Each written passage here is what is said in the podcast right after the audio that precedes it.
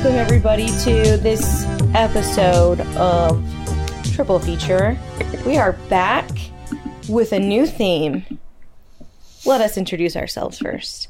Um, I'm Emma. I am sick, Freddy. Oh, Freddie's a little sick, but he's Sips doing tea. good. And our third host is C-Bear. She Not Bear. sick. Is not sick. Reported not sick. Emma is also kind of sick, but we don't need to get into it. Um, I'm fucking ill. yeah.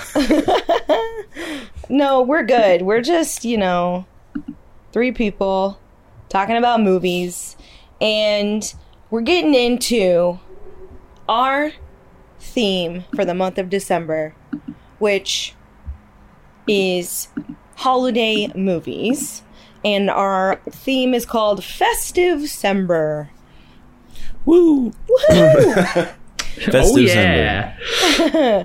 So I hope y'all are excited to watch some Christmas movies. Uh, basically, the criteria for this month was the three of us kind of just picked our favorite Christmas movie. I think, like I, I'm pretty sure that's that's how Yeah. it, that's how it's Yeah. shaken down. That's what I did. Um, and you know, you know, maybe maybe a year from now we'll have different criterias for our festive movies. But for now, uh, we're gonna watch our favorite, the three, you know, the, between the three of us, our favorite movies to watch around this time. And the title of this episode is Connor's pick for Festivecember, which is 1990's Home Alone. Um, definitely a crowd favorite. Definitely a people pleaser. Uh, Oh, kind yes. of movie. So we're excited to talk Especially about in the it. box office. yeah. Yeah.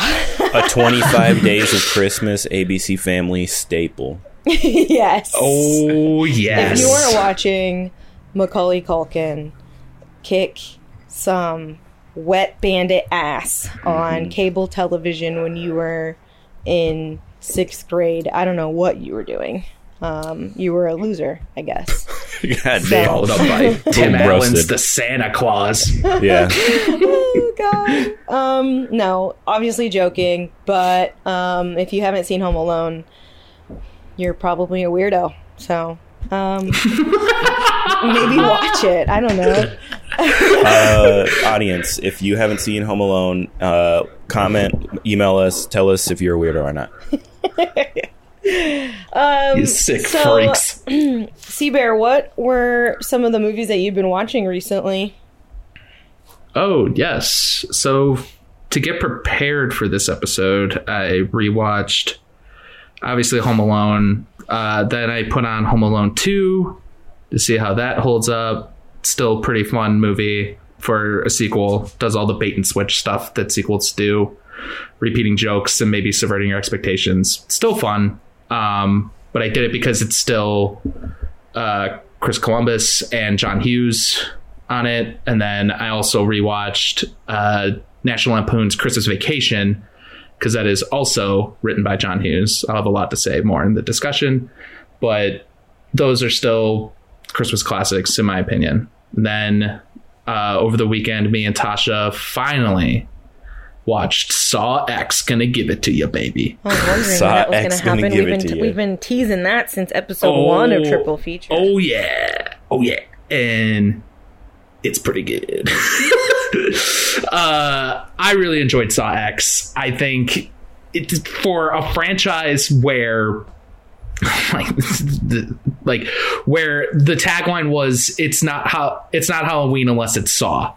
Um, where every movie came out every year um, until Paranormal Activity uh, dethroned it, and then Paranormal Activity became that next year's Halloween theme, and then now we've just slowly having got those analyze and annual like Halloween movies like that in a while. But with Saw X, it's a return to form. It's directed by Kevin, who is the main editor on all the Saw movies. Uh, and and Kevin we trust because he's the one that made six, which is the ultimate fan favorite. And this one is harking back to the old saws. After spiral and jigsaw it's just finally back to see the sh- like the very bad editing the quick cuts the the very bad like blue tint blue green tinted you know world that we live in. And just Tobin Tobin Bell's a treat. The the film takes place in between Saw one and two, and so it's still like crazy how they have to fit that in because again, like in three, they kill Tobin Bell's character, the main guy. And so for a franchise to like drag out to the 10th movie and it's them going back and adding even more lore is kind of insane. It's it's like Fast and Furious at this point where it's it's so soap opery that you just you just love it cuz any dumb twist that they add in lore you're just like oh yeah. like this rules. You're like, no Um, fucking way. Yeah, the twists in this are not the greatest, but they're they're still like they did blow me away. Um, me and Tasha liked it. The kills are great, but uh, for horror for horror this year, for like something like that, I think Thanksgiving has the best like kills. Um, but I'm still I, I if they want to keep making more saws, I'm I'm all for it as long as they're like Saw X. And then lastly, I yeah, lastly, I rewatched Nacho Libre in a long time. You haven't seen Nacho Libre in a long time. Oh yeah, this was like this the reason why I wanted to talk about it is that this movie is such a weird, weird movie. Of it is a Nickelodeon produced movie starring Jack Black, Oh, I where didn't he wants to be. that was a Nickelodeon film. Yes. it is Nickelodeon produced. It's from the guy that made Napoleon Dynamite. And once when you start it, you ah. go, oh, yeah, this is Napoleon Dynamite vibes. And it's just a weird amalgamation of what was marketed to kids in 2006. Because, like, I feel like if this movie was made today, it would just be this little indie darling that everyone was like, "Oh, like look how cute and quaint this movie is." Whereas like like this movie has the kid jokes where like at random points, you know, Jack Black, you know, lets one rip, like has like a fart joke and it's like po- like added in post. But like other than that, like it's such a small micro movie that it's insane that it released in theaters, but only because of the fact of like they knew Nickelodeon knew they were going to make up for it in a TV TV broadcasts and b DVD sales. This was around the time where like studios would just make these low budget movies like that and go, yeah, if it doesn't make money in the box office, who cares? As long as the DVD sales go go nuts. So it's just a very just a very very fascinating movie that I still like to kind of go back on. Um, but it's it's no Napoleon Dynamite, but it's still it's still good. I have not seen Nacho Libre since I was in high school. I remember really enjoying it, mainly because I think Jack Black is awesome. And I think Freddie might have an amazing Jack Black um uh what's the word I'm looking for? Uh, Um segue segue. into what you've been watching Oh yes. recently. So, well, first I was gonna say you were talking about the indie, the indie darling thing. I think the only reason that it's not that is because Napoleon Dynamite was like the indie So darling, true. and then it's like Nacho Libre came right after that. So then, of course, it's like. No, we want to give you we want to give you the budget. We want to give you the release because you were able to make this huge it's- movie with like no it's not even support huge. before. That's the thing is, it's like it's it feels like Wes Anderson's route, where like all Wes Anderson movies still feel indie, even though like he has the budget now. Like it still has that like to anyone can do it type of type of vibe, you know, Yeah. like Well, in, it's like a in that specific sense. style. Well, I know that, vibe, but like a it's style. You know? and yeah, and that's what I'm saying with Nacho He's got a Libre is that it still has that vibe. Like it's it's all shot in Mexico, but it's nothing like super extravagant like you would see in big blockbusters. It's still like very very like the plot again is just Jack Black just wants to be a wrestler. Yeah. like, he wants to change his life. That's there's there's nothing really big and over the top with it, and that that's what's just crazy to me is is how Nickelodeon would make these types of movies and go, "Yeah, kids will like it," Yeah. Yeah. Well, you know what else? because Jack Black hosted the Kids Choice Awards. Yeah. You know, Jack Black, he he's wanted to change his life multiple times. One time he wanted to find love, and that time was the holiday. What which a is segue. what which is what I watched. Um Banger of a movie. Nancy Meyer, what a director. so um me, Emma, Faith, and Cameron all watched the holiday last night. a little double datesy. Yeah. This is the only movie that I watched last weekend. I was I was visiting family and stuff, so I didn't have a ton of time Visiting to watch movies. family, going to concerts. Yeah, I did sick. I did. I saw Wolfmother and then I got sick the next day. Huh. It's almost like being around a whole bunch of people Crazy. during flu season is who could detrimental to your health. who could have predicted such tragedy? that Wolfmother concert was great though. Anyway, um, Worth every penny. yeah. the uh so the holiday um it is we talked about this a little bit it is a i'm blanking the it's a it, it, essentially is like super self-aware of the fact that it is a rom-com movie and like that's the point of it. It's like a rom-com christmas movie so it really um Heightens everything up. yeah, it like heightens everything up. Everything's very self aware. Like Jack Black's character, he is a uh he makes scores for movies. Um Cameron Diaz's character, Cameron Diaz makes movie trailers. she makes movie trailers. Um Kate Winslet is a works for a publishing company Yeah. in London.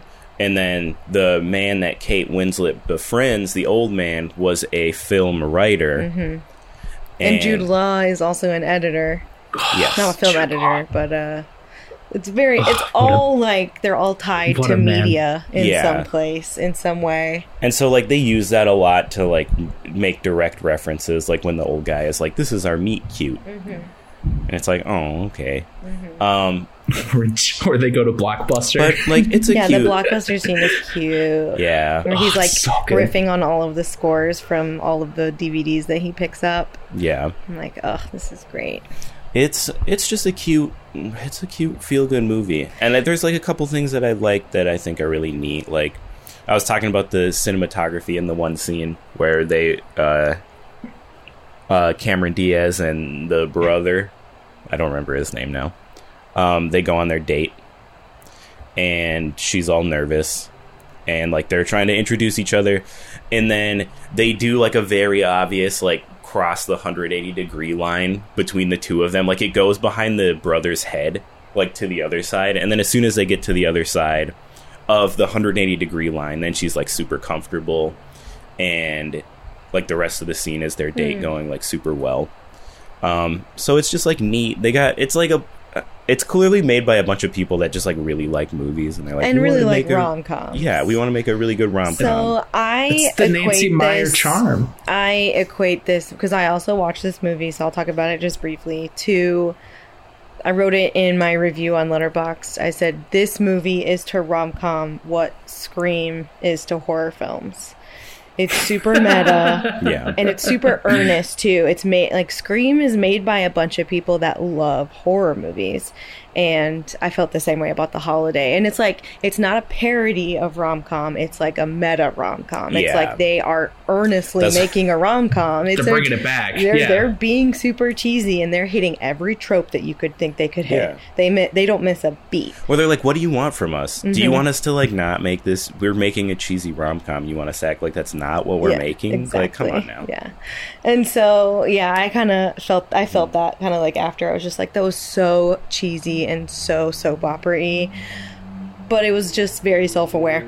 Yeah, they even do the You can't- run. you just can't. They got to do the run. You can't just help be swept away by the movie. Yeah. Like, Yeah. It's, so, it's hard not to. It's so lovable. I, I love the scene where I think isn't it like Jack, Jack Black's getting breaking up with with his girl. Oh yeah. and the score the score is playing like it's super like heightened like score but if you n- look at jack black his fingers are playing the score Yeah. that's happening Yeah. and it's just it's like like someone pointed it out on tiktok i think i saw on the tiktok comment they're like dude's mother like dude is literally steven spielberg in the fabelmans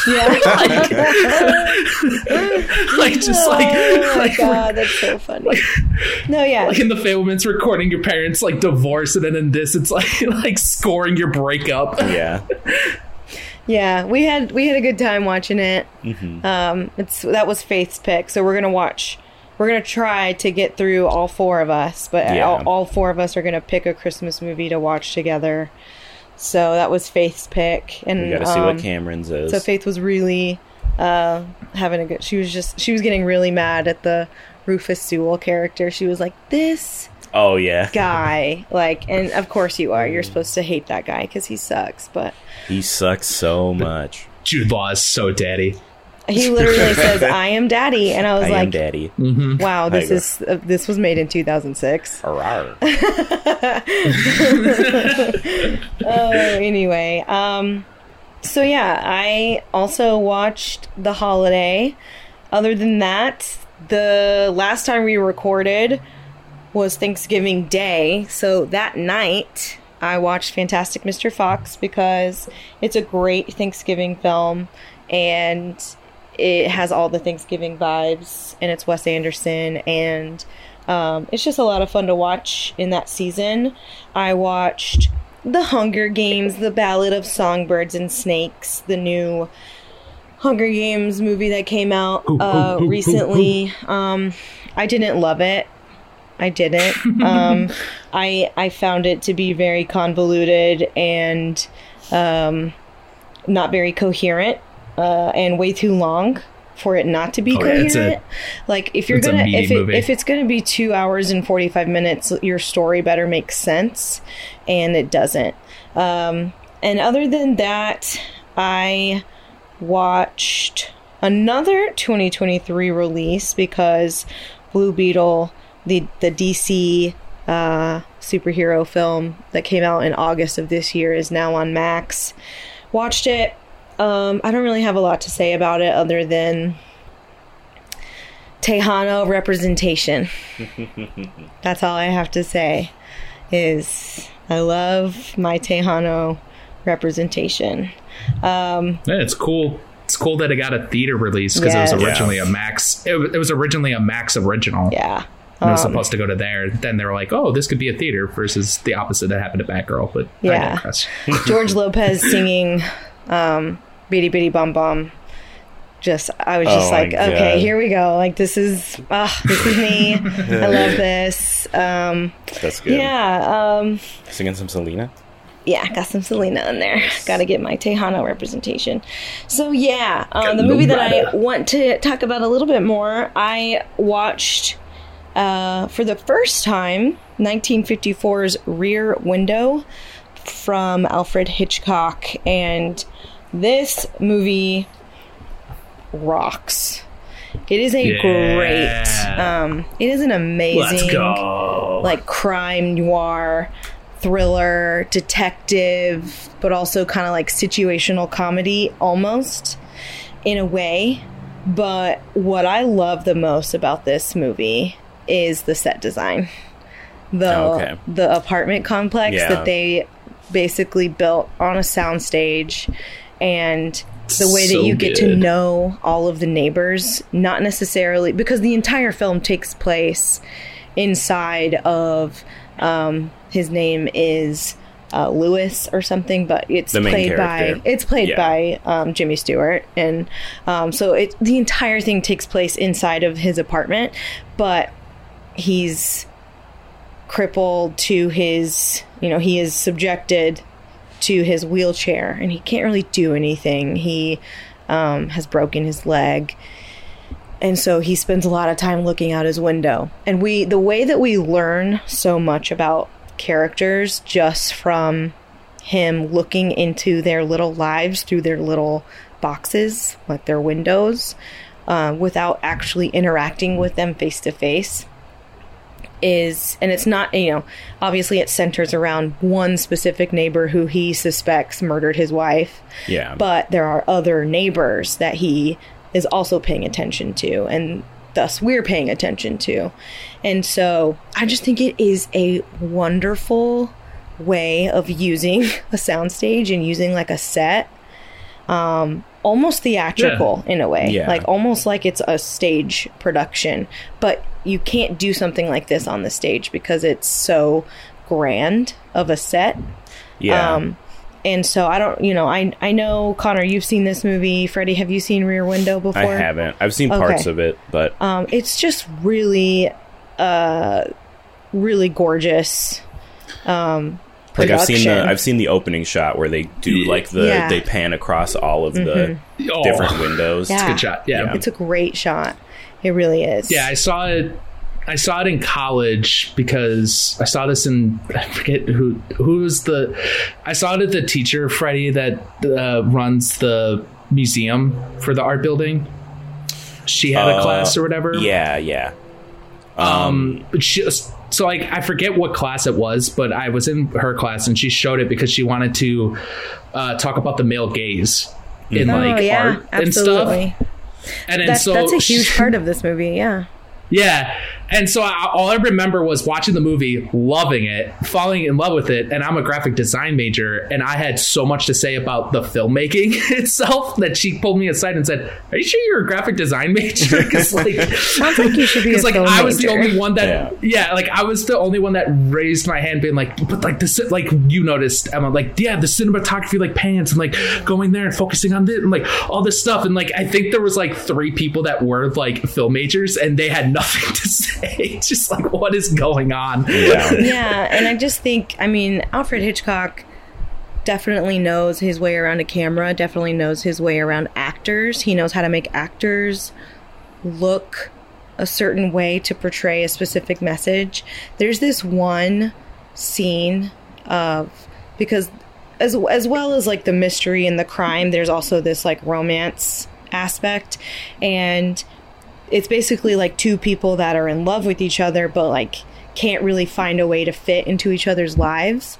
And at first so he's like super um like dead set on this guy murdered his wife and this woman who comes to visit him every night is like "Uh, i don't think so. But then she sees something that is like oh okay tell me everything you know Yeah. um, and that's just like a really cool in the way that like it zooms in on her but there's this other scene where she because she's able to like move and she's able to walk and so she's kind of like doing what he can't do. Yeah. and so she leaves and she goes and like sneaks around and like tries to do things. And she comes back and comes into the apartment and she just starts like spouting all the information that she found out. But it doesn't focus on her talking. It focuses on his face and the way his face just lights up because he's like oh my god like she's so interested in this. Like we have this connection with each other and it's like focusing on jimmy stewart's face and how he's just like i'm in love with her. Yeah. like and that's such a choice to make instead of like focusing on her.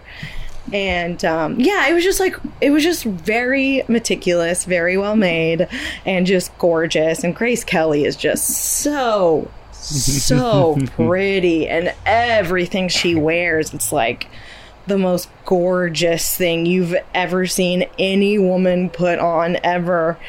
Um she is just something to behold. Um but yeah i just i just yeah i just had a good time watching it.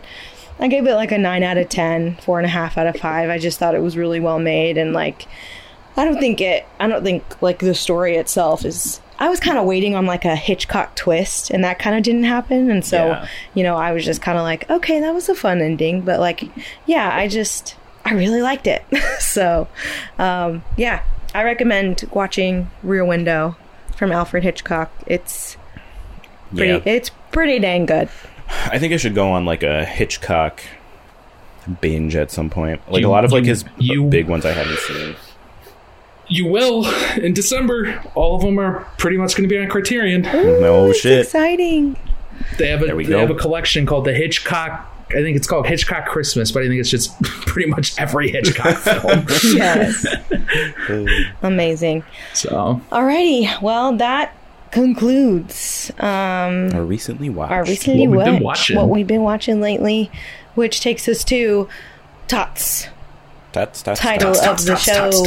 Topic of the show. 1990s Chris Columbus feature film starring Macaulay Culkin and a lot of other people, which we will talk about. Home Alone.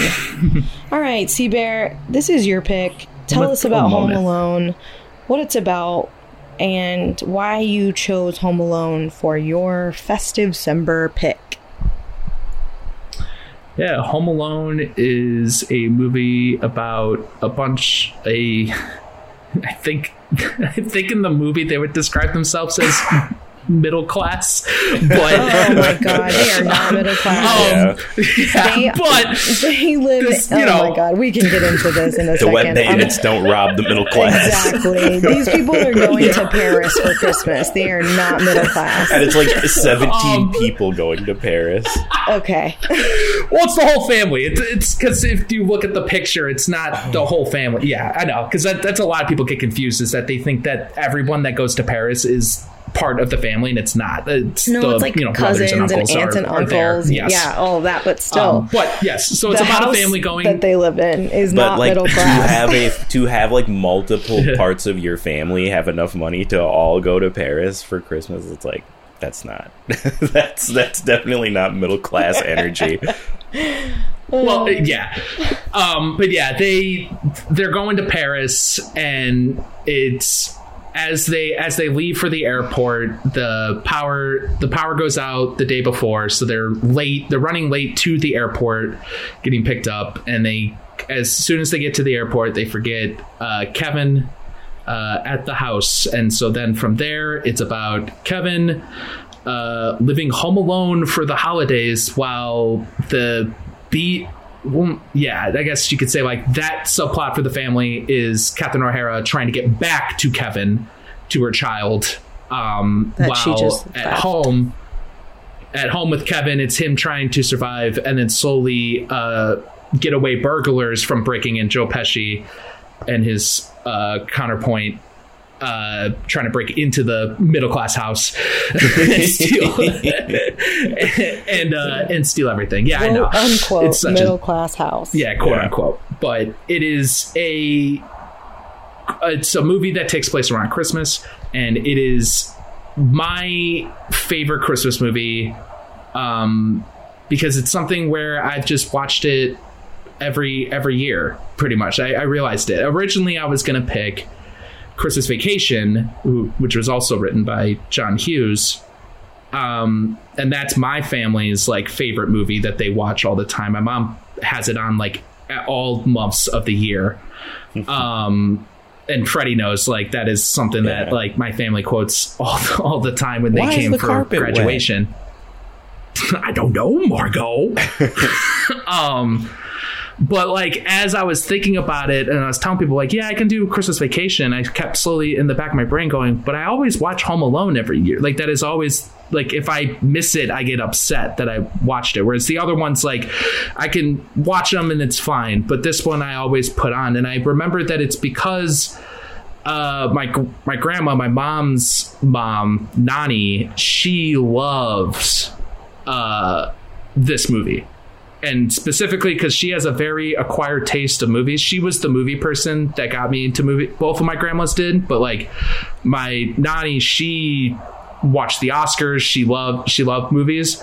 Her favorite genres were dancing movies, so like musicals or anything that involved dancing, or what my family soon described kicked in kicking in the groin movies, which would be Home Alone and and mainly gangster movies and stuff. And so she loved this movie because it has Joe Pesci, who's in countless of gangster movies and countless times on Turner Classic Movies um, that she always had on in the house. Um, but this was the one that she always wanted me to put on on Christmas because the whole time it's always Elf or any anything else, and she wanted Home Alone because the last like 30 minutes of this film, I just every time I watch it now that she's passed, like I just still hear her laughter like for each punch, each Aw. thing. Even even the point of that I brought up to my family, like the big the big one that I still hear a voice is when uh, Kevin realizes he's home alone, and it cuts to that song cue of just the yow. she would always say the yow, and then just laugh, just laugh at Macaulay Culkin like being a kid. And I think she was just like Or Macaulay says- Culkin. Yeah, like he like kind of solemnly says, "I wished my family away," and then there's like the montage of like Made all my of the crappy disappear. things, all of the all of the like crappy things they said to him the night before, and he's like, "I made my family disappear." I made my family disappear. yeah, yeah, that's like, really it's, sweet. It's just yeah, it's just something where like now like there's so many movies that live on with her that like because she was the one that showed me Grease. She, she showed me like so many movies, but like this one, it's like always like she's still I guess like she's still she's still here with me every every time I watch it, and I always make sure I give my attention to the film instead of it just being on as like background noise. I always make sure I'm on the couch watching it in full. For grandma, For Graham. Yes. For Nanny. What, what, what are you Nani. guys' relationship with this movie? um, yeah, I definitely I can't remember like the first time I watched Home Alone because this movie came out one year before I was born, and so I'm sure it was just kind of just in my life before I was even sentient, you know? Yeah. Like so I just have always known about Home Alone. I don't have like a specific um moment, you know, like a core memory where I'm like this is the first time I watched it and this is what I thought about it. But I've always known about Kevin and I've always, you know, you know, you you uh, you know, when when I think about Home Alone, I think about him putting on the aftershave and you know just his face. uh, that's just the most iconic thing. Yeah. And so I think that's So good they do it twice. yeah, two times. no, yeah, and I just you know it's I don't think it's something that I have a super strong connection with in my family, but it is something that I've seen you know several times, at least bits of it, you know, on cable television. Like, oh, Home Alone's on. You know, it's, it's already like half an hour in, and you just watch the rest of it, kind of thing. Yeah. Like, it's not something that my family is like, let's put on Home Alone. Um, so Half an hour in is probably almost exactly to the, point where part, he yeah. almost gets ran over by the weapon. what is your relationship, Freddie? um, I have seen this movie a lot. Um, and it was just one of those movies where it's like I kind of ended up seeing it every, every like every single year it seems like. And now Faith loves it. Faith loves it. This is like Faith's favorite Christmas movie. So now So it's like. I'm seeing it. Faith, I- Faith's it's got like I good gotta taste. The see it holiday, single this. Yeah. So she does have good God. taste. Faith, if you're listening, shout out to Faith with Shout good out. taste in Christmas movies. Shout, Shout out, out to my Freddie's wife. wife. That's my wife. My wife. Um, but yeah, so she loves it. So we see, we watch it. Um, this is like the second time I've seen it this year. Yeah. Um, but Well, I'm probably I gonna put it on remember, like, times, even when I was a kid, though, growing up with it, like, I really liked Home Alone, and I liked Home Alone two. I remember watching Home Alone three as a kid, and I don't even know how I felt about it. I know how I feel about it now, but we don't have to get into Home Alone three. Um, but Three's not that bad. it's like just okay, but it is weird that it's like It's weird because it, yeah, it's not Macaulay Culkin. They don't really understand as much because that's the You thing with two it- is, is like two two captures the magic, but it still has that like sequel itis where you're like, yeah, but I mean it's the same thing. Like okay, Their and then three's just like, oh, keep this with you and we'll remember each other. I don't remember what he said. anyway, but yeah, no, it's like it, if you watch Home Alone three and it becomes very apparent just how much like Macaulay Culkin is the secret sauce for these movies. Um, For yeah, sure. that and Joe Pesci. yeah. um, and, and Hughes, yeah, and Hughes is writing. yeah. Yeah. So anyway, but uh, it's you know I've seen it a lot. I like Home Alone. Did it's Chris a good Columbus time. also direct Home Alone 2? Ah, Yes. Okay. Okay, so the secret sauce is John Hughes, Chris Columbus, Macaulay, Macaulay Culkin, Culkin. and Joe Pesci. And So- Catherine O'Hara. Take notes, Hollywood. Where's the, where's your next movie coming out? Give us Macaulay. Give us the Culkin. Um, okay. Um, Yeah, speaking of Catherine O'Hara, she's just I mean, I love her. I love her to death. Um the way she says certain line. Well, she has the iconic Kevin! Kevin! I hope I pulled my mic back far enough for me to say Well, I pulled my mic back at the same time, so one of them probably got it. Um, no, but when she's at the airport and she's she's at the Scranton airport and she's trying Yeah. to get a flight on Christmas Eve to Chicago, and the way she says Which is still the O'Hare Airport. the way that she says the term, but it's Christmas, isn't this? Um, I'm on, I'm looking at the. Isn't this the season of perpetual hope? But the way she says it, I can't even do it because it's it's it's 'Cause it- cynical yeah. at the same time. Yeah. she's like, "Isn't this the season of perpetual hope? Like, give Well, me 'cause my before- flight." well, because before that, the lady's like, I, goddamn can't do plane." anything, Yeah. and she, yeah, she points at the other customers, just like, oh, okay, go ahead. Yeah. And then once the other She's customer like, puts down yeah. her ticket, that's when she comes back in. She's goes- like, no, she goes, fuck "No, off. you have your ticket. no, yeah, it's she has her delivery is amazing. Um, and my so mom, I just my mom loves. My mom loves the line love where her so much. they get they get to the Paris airport and they steal the phone from the Yeah. one lady Yeah. and she's given all the instructions but then once when she gets What am I onto the doing? What am phone with the, doing? with the boyfriend she, she just goes she goes what what hello Huh? she'll call you back Tell me that. But she does. She she's so she's really good at delegating. She's like, okay, you call our neighbors. Okay, you call this person. Yeah. Okay, and then she's on the phone with whoever was just talking to Yeah. the lady. She's like, what am I doing? Who is this? I was like, I have been there What? She'll call you before.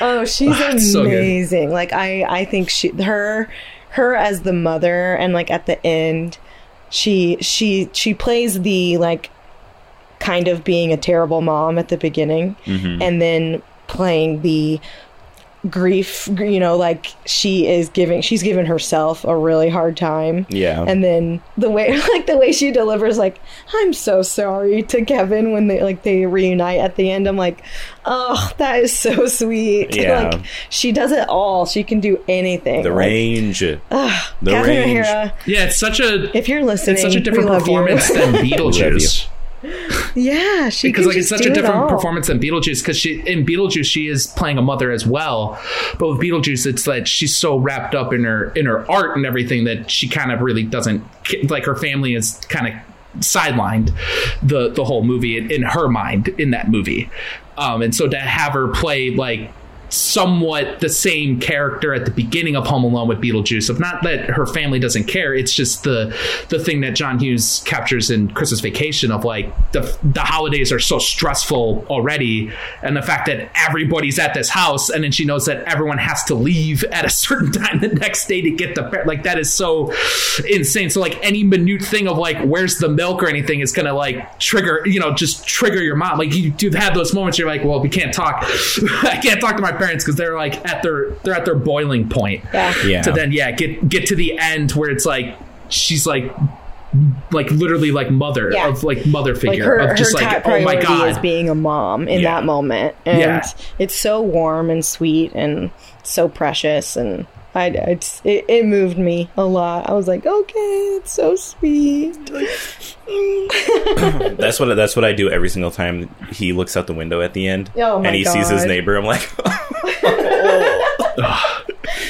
And apparently, like, because like this movie was shot in February, and I think like it was like one of those rare Chicago like times where I think they started wrapping filming in May, and it was one of those like May like snow times where like that that was real snow in Chicago. And it wasn't it wasn't something that they had to fake. So like the whole ending of like the snow, just that's what really hits Yeah. hard with with me of just being living in Chicago and seeing those types of winters and being like, God damn, they really capture the magic versus like other like movies like Gremlins where you can tell that it's shot on a soundstage. Yeah. and like oh, like you don't you don't see like the the fog of like the breath or anything and it's just like just fake snow and you're like, Yeah, I mean I guess it's Christmas, but okay. yeah. well, with your Um, with your real Chicago ass experience, do you have any other tidbits you want to tell us about? Yeah, Chicago. Yeah, I mean, I mean, like the thing is, is like John. It is no brainer that John Hughes loves Chicago. um, growing up around the area and everything, so a lot, a lot of his movies are filmed Ferris in Chicago. Bueller. He like Ferris Bueller, Breakfast Club, Breakfast Club. Um, even movies that he had somewhat to deal with, like Adventures in Babysitting or Sixteen Can, or yeah, movies that he was involved with, Sixteen Candles, Planes, Trains, and Automobiles. Like the list goes on and on of this dude's like death row of like screenwriting. He had sixteen from since Mr. Mom in 1984 to Home Alone 1990. He had 16 movies that he wrote, 16 screenplays. Um, yeah, he was just but- cranking them out. Yeah. yeah and and with it it's like the like i was saying uh before when we're recording and stuff like the the house that or we are kind of hinting at the house that they live at is in Winna, uh Winnetka illinois like the north north shore of chicago and like you can visit the house like it's not like you Yeah, know I've- really blocked off for anything I've I have Um, some friends who there. have seen it. Yeah. Can you break Yeah. in if you say it was for the movie? it was for the But movie. the, but the thing is, is that the the inside of the house is a soundstage. It's that the house does not actually look like what it is in the movie. Um, the other fun facts is like John Candy scene was shot in a day because he just wanted to do it. John Candy was like, "Yeah, I mean, I can, I can come by." Like it was like a favor and like that because John Candy loves John Hughes, and he's like, "Yeah, we can do it." And all of his scenes took like less than a day to the point where like they were wrapping up, and then once he left, like that's the final footage that they got. Who's John Candy? The He's the he's the polka polka, king, polka polka polka. oh, oh, You know, polka polka okay. polka. I mean, I thought I recognized him, but Yeah, I mean he was in planes, Yes. trains, and automobiles too. Oh, okay, And I thought I recognized him. Okay, also Uncle Buck, another John Hughes movie. Yeah. Um, and so yeah, which also is with Macaulay Culkin. Um, yeah, that was a funny yeah, scene like- of um, John Candy and Catherine O'Hara in the back of the truck, and they're just he's just talking about how all of them are just bad parents, and he she's like she goes, "Have you ever gone on a trip and left your kid?" And he like looks at her for a long time, and he goes, "No." no, and then he's like, I did leave my kid in a funeral home one time though. he didn't speak for seven or eight weeks, but he's fine. Kids Yeah. are resilient. It was the most fucking Midwest yeah, like- response. yeah, it's like no, like for real, like boomer parent, yeah. Midwest the other the other cool one is like the the house that Kevin floods, like the neighbor house, is was shot in a high school, like the high school that like John Hughes like converted into like his makeshift like film studio for him and his like friends and stuff. Like that's like where his office was and everything. And so like they the the swimming pool that was in there, that's what they built the house set in and then flooded it there. Um, okay. But yeah, I mean, like, uh, like other things, like it's just like the small references of like Chicago is always like something where like people like talk about like in movies and they're like, oh, it's Chicago, but like New York is always like the big one where people go, and like New York is like the big one that everyone lives at and things. But whenever it's like Chicago, do you either like get the city or if it's like around the area, you don't really see much like anything else. And with John Hughes, like the classic thing that like I guess makes like why the movies that my parents love so much or people like in the Illinois area and Chicago area. It's just because of like the hints of like Chicagoisms. Like like in this one he has the Michael Jordan cutout. Yeah. so it's like, oh, like I know the Bulls, like that's Michael Jordan. Or even in Christmas Vacation with like uh uh, Clark Griswold wearing the the Blackhawks jersey, or even the Chicago Bears hat, and like things things like the subtle things like that, where it's just like, oh, it makes it feel lived in, or even like with Ferris Bueller's Day Off, where they go to Chicago and like they go to Wrigley and the the art museum and stuff, where it's like, oh, like this is actually fun. And I think the only thing that really captures the city nowadays is the show The Bear. But Yes, it's kind, absolutely. it's kind, it's kind of like a lost art at this point of like having Chicago be the second character, but it's only because of like people like John Hughes, Bill Murray, Dan Aykroyd, like all these people that were from Chicago or like were from the Chicago scene of like Second City and, and all that kind of stuff, and just wanted to film there because a it was cheaper, and then b they just love they just love the city so much. Cool, cool. Well, I also love Chicago. Yeah. Chicago's just a fucking good ass city. It's a great city. Love going to Chicago. Um, I know you were talking. You were talking about the airport and how quickly they get to the airport. um, before we started recording. Yeah, we could talk. We could talk about 9-11 again. Another Yeah. episode. Oh God. Cloverfield. Yeah, I, But I yeah, did like, write I was that just- down um, just before you start talking about that. I said something like, um, "Pre 9/11 flight travel is crazy. They just walk." Yeah, because the dad. Well, because the dad, when they're leaving the house, the dad goes, or Uncle Frank specifically, the cheapskate Uncle Frank goes, "We're never gonna make it. We're never gonna make it." And the dad's like, "We got forty five minutes, Frank. We're we're good." And like I said, we're when it where the actual where the real life house is to O'Hare is a thirty five minute drive. That alone, like even pre 9-11, like before TSA, that is ridiculous. Yeah. ain't no way they made that flight. like that like and i've been in o'hare o'hare is somewhat confusing in me uh, but i have really i'm not a frequent flyer but i'm just like i, I would have got lost to the point Yeah. where my brother when he came to O'Hare for the first time from North Carolina to O'Hare, he didn't realize where to exit from. And I had to pick him up, and I'm like, "Where are you? Like, what gate?" And he's like, "I don't know. I'm at something. I'm at a train." I'm like, "You're not supposed to get on a train." He ended up all the way into the international spot, and I'm like, "What? What are you doing over here?" Yeah. yeah. It's No, O'Hare's It's a, a weird big airport. airport. Like, yeah. but yeah. All right. Um, what else about the the movie made you want to pick Home Alone? See there. We gotta talk about that John Williams score, baby. oh, the goat. The goat. Quite possibly when the you goat. talk well, I mean like he's up there. He's like I mean like there's there's him, there's I would I would I would champion Michael Giacchino. He's one of my favorite film composers. Um and like a bunch of a bunch of others. But with Williams, I think what's so special about Williams is how much his scores are not just like there's so many film composers where like they make film scores and you're like damn like that's really good. Like Hans Zimmer with The Holiday and also like Hans Zimmer with Madagascar. But then he also does like his Christopher Nolan runs of movies. Hans But Zimmer was the, uh, the composer for The Holiday. Hey, yeah that's yo. what I said. and then he's also the film composer of Madagascar. That's one also blows people's mind. Um but like when it comes to Williams, like it's not that like Williams specifically picks like good movies. It's that when Williams does a score, that movie becomes the movie because of his score, if that makes sense. Where like when you think of Harry Potter, you think of that Harry Potter score. Yeah. Like that's what makes Hogwarts Hogwarts. And when you think of Star Wars, you think of the score. Like that's what makes Star Wars Star Wars. And with this, it's like to me, like what makes Home Alone so good is that John Williams score. Like it just feels like Christmas. It feels inviting and warm, just like Harry Potter. yep. Yeah. do do do do. Which like when that song plays, it's like I'm watching this like this. You could swap this. You could put this into the first two Harry Potter movies, and it would mm-hmm. feel like it should be there. Works. Yeah, Chris Columbus, Yeah. John Williams. Yeah. Those first two Harry Potter movies have a very specific kind of Christmas feel Yeah, to them. it's a, so distinct. and what's oh. even crazier is he does this, and the next year he does Jurassic Park. because he There it is the is. goat. Like, This is why he's banger, the goat. a go.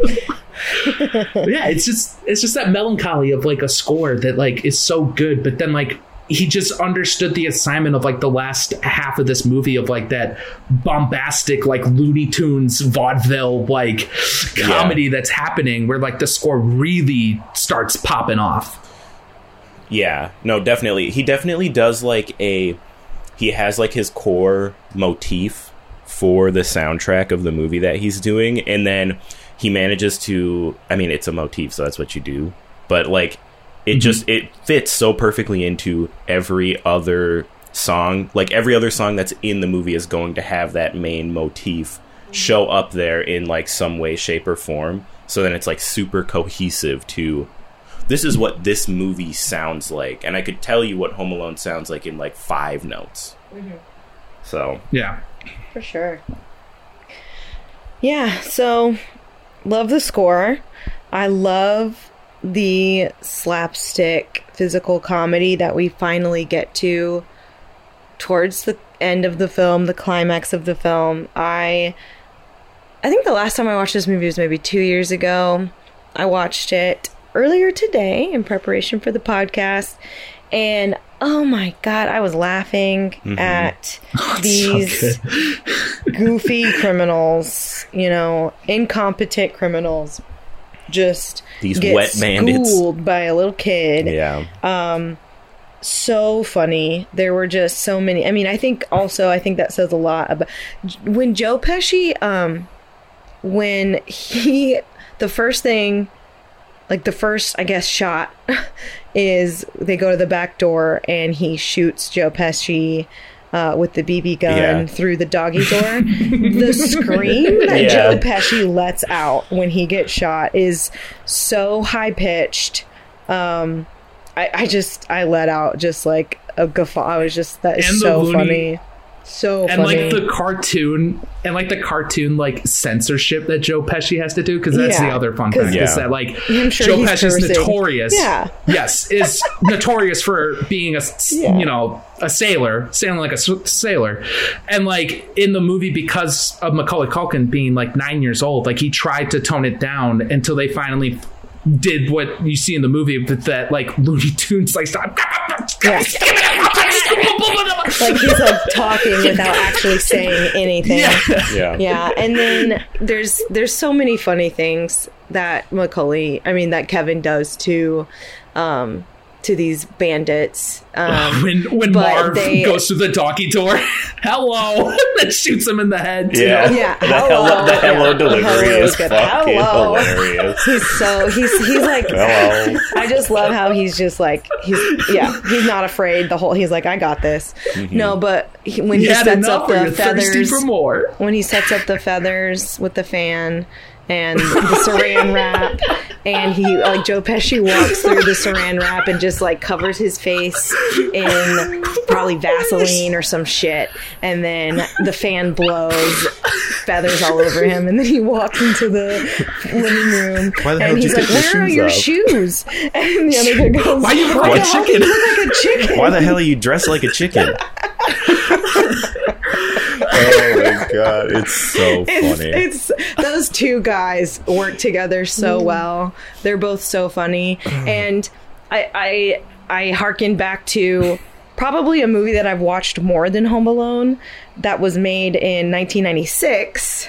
So it was is definitely after Home Alone, but is fashioned so similarly to Home Alone, mm-hmm. which is the live action Glenn Close 101 Dalmatians Oh, okay. where Jasper Also and written by Horace John Hughes. are exactly. I know, and like it's it's almost, it's not a rip off because it's a John Hughes movie, but like it's like the way that Jasper and Horace go through the uh, almost identical. And it's like dogs are doing it to them. yeah. It's like it's Yeah. like I gotta rewatch it's the same movie. scenario.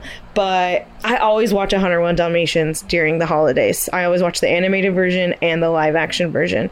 So I'm Yeah, gonna be it's gonna be fun to like watch that Right- movie right. right, after Home Yeah. Alone because you know it's so. I was just like, this is You so know- much like that. You want to know crazy? Because yeah, that blew my mind. Is when I was looking at John Hughes' like, you know, what what he wrote thing. He also did Miracle on Thirty First Street, but then like he did Miracle on Thirty First Street. Then he did 101 Dalmatians, the live action, and then the next year he did Flubber, and I was like, what the? I was like, he did Flubber?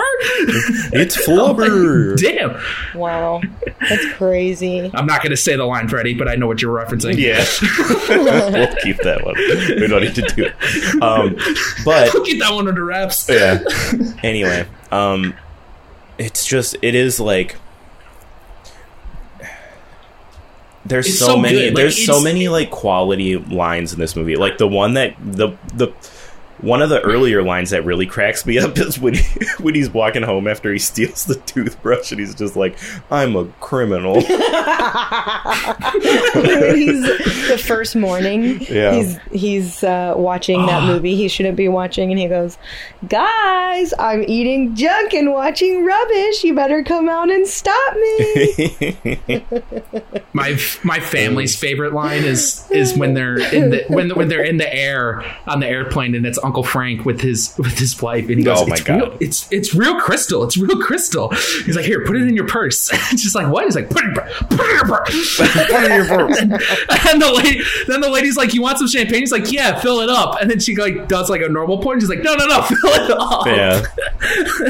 it's like Uncle Frank is so funny, but just to put it in your purse. Like I don't know how many times my family has quoted that. Like, Yeah. like when we're at the store or whatever, and we just go to my mom Put it in like, your "Put it in purse." Put it in your purse. Or when Catherine O'Hara is on the plane and she needs to be consoled, and Uncle Frank is like, "If it if it means anything, I left my reading glasses." that one we also So like too. and the Especially now that my Captain gives him dad. is like, oh. "You better shut Not, up." not to Yeah. not to single out my dad. I know It's he's listening, but like apparently he has reading glasses at every point in the house now. so like to have him be missing it too, it's really funny. There are so many funny parts in this movie. It's a great comedy. It's a great, honestly, it's a great like family Yeah. comedy. So I guess we can kind of get into that. Um, that's kind of like a huge, you know, the reason why it's really kind of goofy and silly and slapstick all up until basically really his relationship with his neighbor. Yeah. And and um, you know they have a couple of conversations. Basically, Kevin is like responsible for his neighbor reconnecting with his Son. son, Yeah. and therefore his granddaughter. And it's you know, so I mean, there is such a uh, just meaningful aspect to that that obviously is meant to tug at your heartstrings. Yeah. Um, it's like a it's like you have the it's it's kind of like the same story that is more or less happening with Macaulay Culkin's character. It's like he's he wants to reconnect with his family. Exactly. But this is like this crazy extenuating like circumstance that's like completely He's like, if you know, my dad over the called me top right for now. Yeah, if Yeah. it was uh, like it's like over the top for the sake of it being this movie, but then you have like this really like genuine story that happens all the time across the country that is like the same theme that's just running parallel Yeah. and it works. And uh, yeah, if this, yeah, and it, go ahead. It, it's also it's also the fact that like they use Old Man Marley in the in the POV of of a child of like when you first meet Old Man Marley, it isn't just like oh pity him. It's he's scary. Yeah. He's the scary. He's the scary neighbor of like when Buzz when Buzz points him out. He's like, oh, I bet he buries. He's the guy where that uh, you tell ghost stories about. You know, he's like, oh, he buries bodies with the salt, and that's what he's been doing with the salt. He's and all these things. Like, there's all these rumors about the guy, and every time Kevin interacts with him, like like when he's stealing the toothbrush, like he steals it because Old Man Marley shows up, and he's like, oh shit, like this Yeah.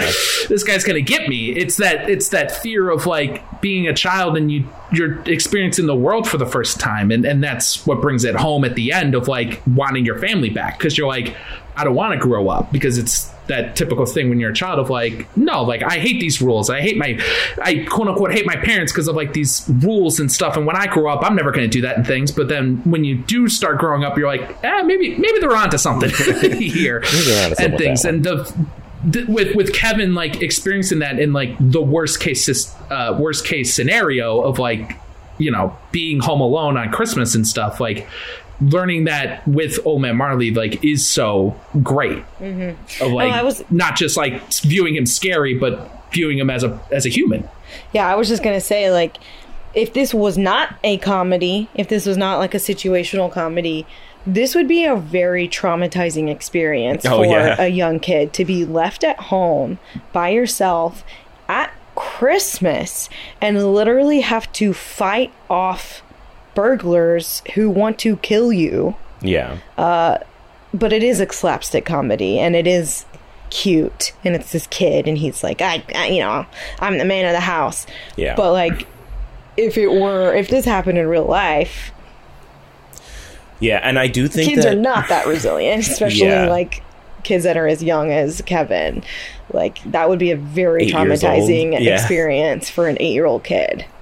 I think that, but and I do think that the way that Macaulay Culkin's character, like the way that Kevin is, is like super integral to it, not coming across like that because it's Exactly. like Kevin is one of those.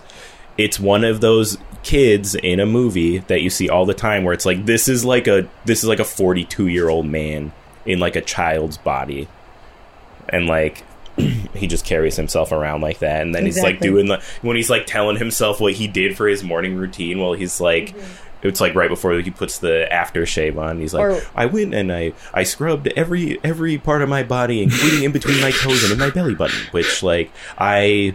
No, normally don't do, but I kind of liked it. It's like, it's like, it's or like when he so goes to the grocery store and Yeah. like is you know she's like what is it? he's like it's for the kids like he's Yeah. for kind of pretending like to he's be a, like he's an adult. old man Yeah, um very very cute um Where, where do you live? I can't tell you that. Why? Because you're a stranger. yeah. very cute um performance speaking of cute Kieran Culkin is so cute Fuller? Is, oh yeah, he's a little kid with red glasses Oh, Talk about piss. Yeah, you talk about piss boy. piss boy. He gets hit with the he gets squished with he the gets chair. squished with the chair Oh, Oh, Kieran, he's so little. yeah, I Fuller, honestly easy on the didn't- Pepsi. I honestly didn't clock the you know ever really the mystical quality that this movie has, which Yeah. is he does wish for his family to disappear, and they do. and there is like this like because of his wish the power goes out and that's why he got left Mhm. because they Well, were like in a rush Yeah, it's like you know it's kind of like it's like the wind. you know maybe maybe it was you know happenstance but the movie certainly goes out of its way to kind of portray his wish as like okay you want your family to be gone all right your family will be gone Yeah. see what it's like without your family kind of you know that that typical you know learn your lesson and learn to love your family kind of Yeah. um mystical trope I I, I, I guess i guess i never it was it took this watch for me to be like i didn't realize that it was like like almost like the universe granting his wish Yeah. in a way I Um, think that you could realistically do like a full read of this movie from a uh, like re- religious aspect with that in mind, Hmm. and how much like Christianity like shows up in this movie. I mean, yeah, going to church and Yeah. yeah, for sure. Well, yeah, I mean, it even goes to like to, after rewatching two, like it bleeds into that of like it it it it happens again him getting home alone but this time it was because he he mistaked a stranger as his dad to get onto a different plane to New York instead of Miami. But then at the end at the end he's like at the Rockefeller Center and I think he's talking to like that that statue and he goes hey like I forget who he says but he's like I, I would love to see my family again like at the end of the movie and that's when Catherine O'Hara shows up and he looks he's like mom and he looks back at the statue and goes that was quick. Like thanks for that. Like they even like make aware of like like how how like mystical like this stuff mm-hmm. is and even in the first movie like it's because of those like shot like the Sam Raimi style like sh- cinematography that they do where it's like the close up on the Santa the close up on like the Yeah. the wind and like the power lines and then then they go out and like all that stuff so it is just like built it's just setting up so that the fact that like if they did sleep in then everyone would just question like why yeah. But- so speaking of cinematography, Oh yeah. Um, so I one thing that I really like, I just love the shot of the the steps with the tar at the end of it, where like you don't see what's happening, you just see they just like slowly follow up the steps, and it's like one shoe on this step, one shoe on the other step, then it's the sock, then it's the other sock, and then you finally get to the feet. And then you see him like step on that nail. Like it's so, it just works so well. oh yeah, like um, uh, like panning upwards. Yeah, I will say the other thing. that's a great yeah. little sequence. the the other thing that I think of every single time I watch this movie is the scene where he sleds down the steps. Oh, it's so good. It's so a cute. POV shot. every yeah. single time I watch it, though, I'm like, he needs to go down the steps and go like two feet to the left to go out the front door. And there's no way he turned that know, sled. I'm He like- definitely ran into the frame of the Yeah. door. and that's the thing. Every and it's like it's so it is literally meaningless. But every single time I watch the movie, Mm-hmm. I just think about the mechanics of getting himself to not plow face first at like 15 miles an hour into their front into like the wall right Yeah. next to their front door. yeah For sure. no, I. That's one of those things you have to kind of suspend your disbelief because it's just fun. It's a very fun Yeah. shot. I'm sure Chris Columbus was like, "This is going to be fun." It's POV goofy. shot. We're going to put some camera on a sled going down Yeah. the stairs, going, you know, a fl- literally flying over Yeah. the steps. Um, yeah. Um, do we want to go into our ratings for this movie? Um, yeah. Is there anything else you want to say, Connor? Mm, No, I think I could just wrap it up with the ratings of just yeah, this movie is this movie's pretty pretty much perfect. Like it is just what I consider the ultimate Christmas movie, just the encapsulation of just everything of just what what I think of when I think of Christmas, I think of Home Alone. And I think of everything that that we talk about of just like the whole family dynamic, of like the family theme that that is prevalent through the movie, all the way to like the slapstick comedy. It just it just has it all. It's something that like my dad was telling me over Thanksgiving, where he's like the movies that he watches that he notices are mainly like comedies, and it's because of the fact of like like he, he goes the good the good comedies are the ones where you're watching it and you're still laughing For even sure. though Yeah. you you know what's coming and you can quote it like my family with this movie christmas vacation elf like all these movies that my mom likes because she loves christmas movies but uh, even these movies like there's there's still like times where i'm busting a gut laughing at Yeah. this stuff because it's so comical yeah, But, I think the same can be said for pretty much any genre of movie. Like, you know, take horror, for example. Like, it's a good horror Yeah. film if you're still watching it for the 12th time and you're still scared. Or it's a great, you know, drama if you're watching it for the 20th time and it still makes you cry. Yeah. And um, I just think that is a testament. I mean, obviously, you love this movie. Would you give it five stars? Yeah, I'm gonna give it a ten out of ten. This is a time. This is a timeless movie. This is something where it'll it'll still be on whatever it's free for whatever the next form of freeform or ABC family. Yeah. It'll always be 25 Days of Christmas. It's definitely on Disney And yeah, Plus right now. So. It's a 10 out of 10. 10 out of 10. All right. Do you want to go next, Freddie? Um, yeah, I'll go next. Uh, this is like we were saying earlier. This is just a classic. Um, uh, it's kind of hard for me. I've never th- really thought about what my rating would be for Home Alone. I would say I would probably give it a solid four 11 months out of the year. and then in December, it's 100% a 5 out of 5. That's a really great way of putting it. I love it. Like it's I see it every single year. I can't I can't And it just makes you smile and it's Yeah. fun. And it's like, yeah, of course. Like, it is a timeless Christmas movie. I also would probably give it four out of five stars, you know, eight out of 10. Um, like I just I think it's hilarious. I do think it takes a little bit too long to get to the slapstick stuff. And th- that's not necessarily anything wrong, but I felt it on this watch. I was just kind of like I didn't realize that not only so yeah, I basically just kind of thought the best part of the movie to me is Kevin fending off the wet bandits. Yeah. And it it it doesn't last long enough and it takes so long to get there.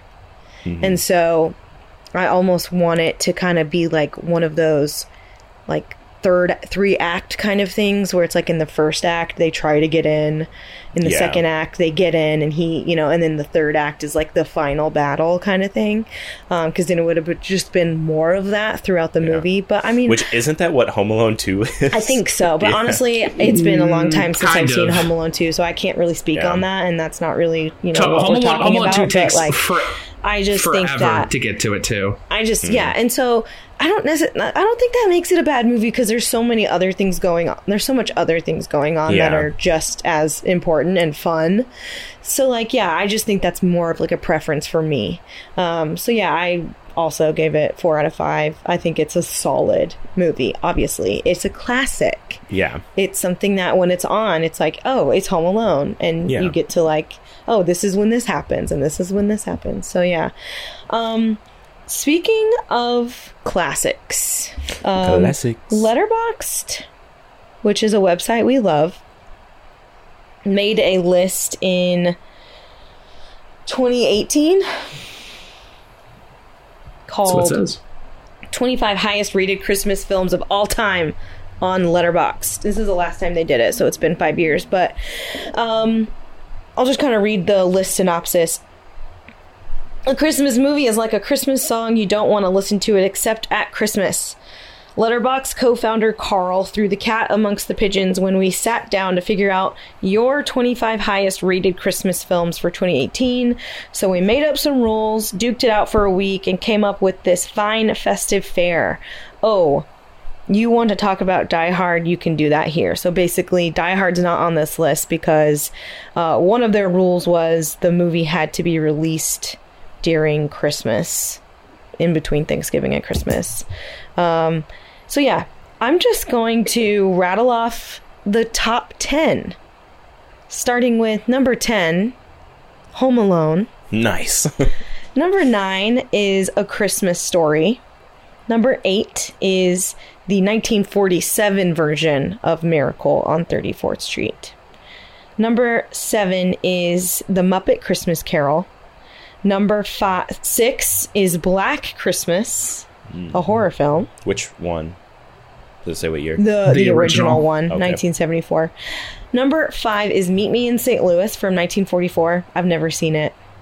Number four is 1951 Scrooge. So we get Christmas Carol, Muppet version, and Scrooge in the top 10. Number three is The Nightmare Before Christmas. Number two is Tokyo Godfathers from 2003. And the number one Letterboxd Christmas film is It's a Wonderful Life from 1946. And the reason why I am rattling off these films in this list is because I kind of wanted to give a little, I guess, A little hint, a little, a little uh, uh, uh, sprinkle yeah. of what's to come in the month of December for triple feature, but all three of our picks this month are in the top 10 of that list. nice. So- Home Alone was on there. So it's almost like we have pretty good taste in Christmas movies. yeah. So I don't know what that's like. So, yeah, um so Home Alone definitely. um and then Freddie's pick Oh, for next week. yeah, I wonder- What's your favorite Christmas movie, Freddie? You said it was on this list. I don't know. It's weird. Like, uh, it's pretty high on the the list. Muppets. Yeah, I don't know. Oh. Well, this this Tokyo Godfathers movie that's on there, number two, like Number some weird two. movie from Japan that nobody's ever heard of. Like, Nobody's who would even pick it, that? but it's number anyway. Anyway, Tokyo Godfathers is a movie that I picked. so, Tokyo Godfathers will be the movie that we will be discussing next week. It is, like Freddie said, a Japanese It a- is anime Satoshi film, ba- basically. Yeah, aka Yeah. one of the goats Yeah. for anime. Um, Satoshi Kon. He did Paprika. Um, he. Blue- did Blue. Uh, Perfect. Blue. Perfect Blue. Yes. He did Perfect um, Blue. Century. Um, actually, I can just look it up. Some of these, like some of these big films, Paprika, Millennium Actress Yes. is another one. Um, those are the ones I know. Those are his top four films. Yeah. So, very prolific filmmaker in Japan, and it's got a 4.2 on Letterboxd. I'm It- so excited for you guys to see this movie. Yeah, I'm It's excited so to watch it because. I've never seen it, and I'm excited to watch it for the first time. Um, if any of you have Hoopla, it is a streaming service where you it is free if you have a library card, um, kind of like Canopy. Um, so it's ba- kind of based on your region. Anyway, I have Hoopla and it's on Hoopla, so I could watch it for free. Um, pretty sure this is going to be Freddie's pick for our double datesies uh, Christmas movie. So we'll probably be watching it together. But um, yeah, I think that's it. Otherwise, you can rent it on uh, Vudu, iTunes, Amazon, or rent it from your local library. Um, There's also other free ways to watch it too. are there? What are they, Connor? Yes. And you can also watch it on the Roku channel with ads. You can also watch it on Tubi with ads. And you can also watch it on Pluto TV with ads. Wow. And so also, if you yes, really like ads, you can watch it for free. But yes, or like we said, I'll like we'll we will be saying for the time, Amazon, Vudu, iTunes, YouTube, uh, available to rent and buy. And Uh, yeah. for free. So what I'm getting is there is no reason that y'all should not watch this movie before uh, this next episode of the podcast because there is like eight ways for you to watch it and not spend any money. So, Exactly. Y'all Connor, want to have you seen this Tokyo movie? Godfathers. No, I've not seen this movie. It's on the it's it's on the list of like like when Jerry was like indoctrinating me into anime. like it, it was just like one of those like it's on the back burner, but because like he just kept forcing anime like down the throat, I'm like, we gotta chill, man. Yeah. so like well, you watch Paprika, it- it's like- you? No, like I, I haven't even seen Perfect Blue. Like it's just been on there because like I've like I've slowly been like reintroducing like not even just foreign films, but like mainly like anime. It's just like I, I gotta get I gotta get into the right mindset for anime. I know this one I'm definitely gonna enjoy, but it's like I still need to see Perfect Blue. I still need to see Paprika. I still need to see like uh I still need to see like a bunch of like those like uh kid Ghibli ones like like the, the the guy that did your name like all of his other movies Yeah. like I need to see Weathering for You and stuff. So yeah, like I, I got a I got a whole list, but you know, Okay, well, good. Is we got two newbies that have never seen Tokyo Godfather, so I'm Maybe- excited for the two of you to And see maybe this. a whole lot of other newbies Yeah. that are listening. Yes, because this is like this is my I need to watch this every single uh holiday time movie. Like so this is my go-to every single year. I'm like I got to watch Tokyo Godfathers. It's so good. So, so, so excited to do this. Yes. All right. Yeah. So that's it for today. Watch Tokyo Godfathers before next week. Uh, before our next podcast, I should say, and uh, make sure you rate and review us on your what, however you listen to to us, so that we can get more listeners. And follow us on Instagram, Triple Feature Pod, and all of those fun things that we do. Um, make sure to ch- share the podcast too. yeah, talk to your friends around. and family. Spread Hey, I was word. listening to Triple Feature the other day, and those guys are so funny and like so insightful, and they just say the best things about movies. So we definitely should listen to them. Anyway, um, not to toot our own horn or anything, but toot toot. all right, everybody, thanks for listening. Have a great rest of your day, evening, Day, evening, middle of the night, whenever you're listening to this. fading in as we I'll see you tomorrow. Bye. Bye. good Bye bye.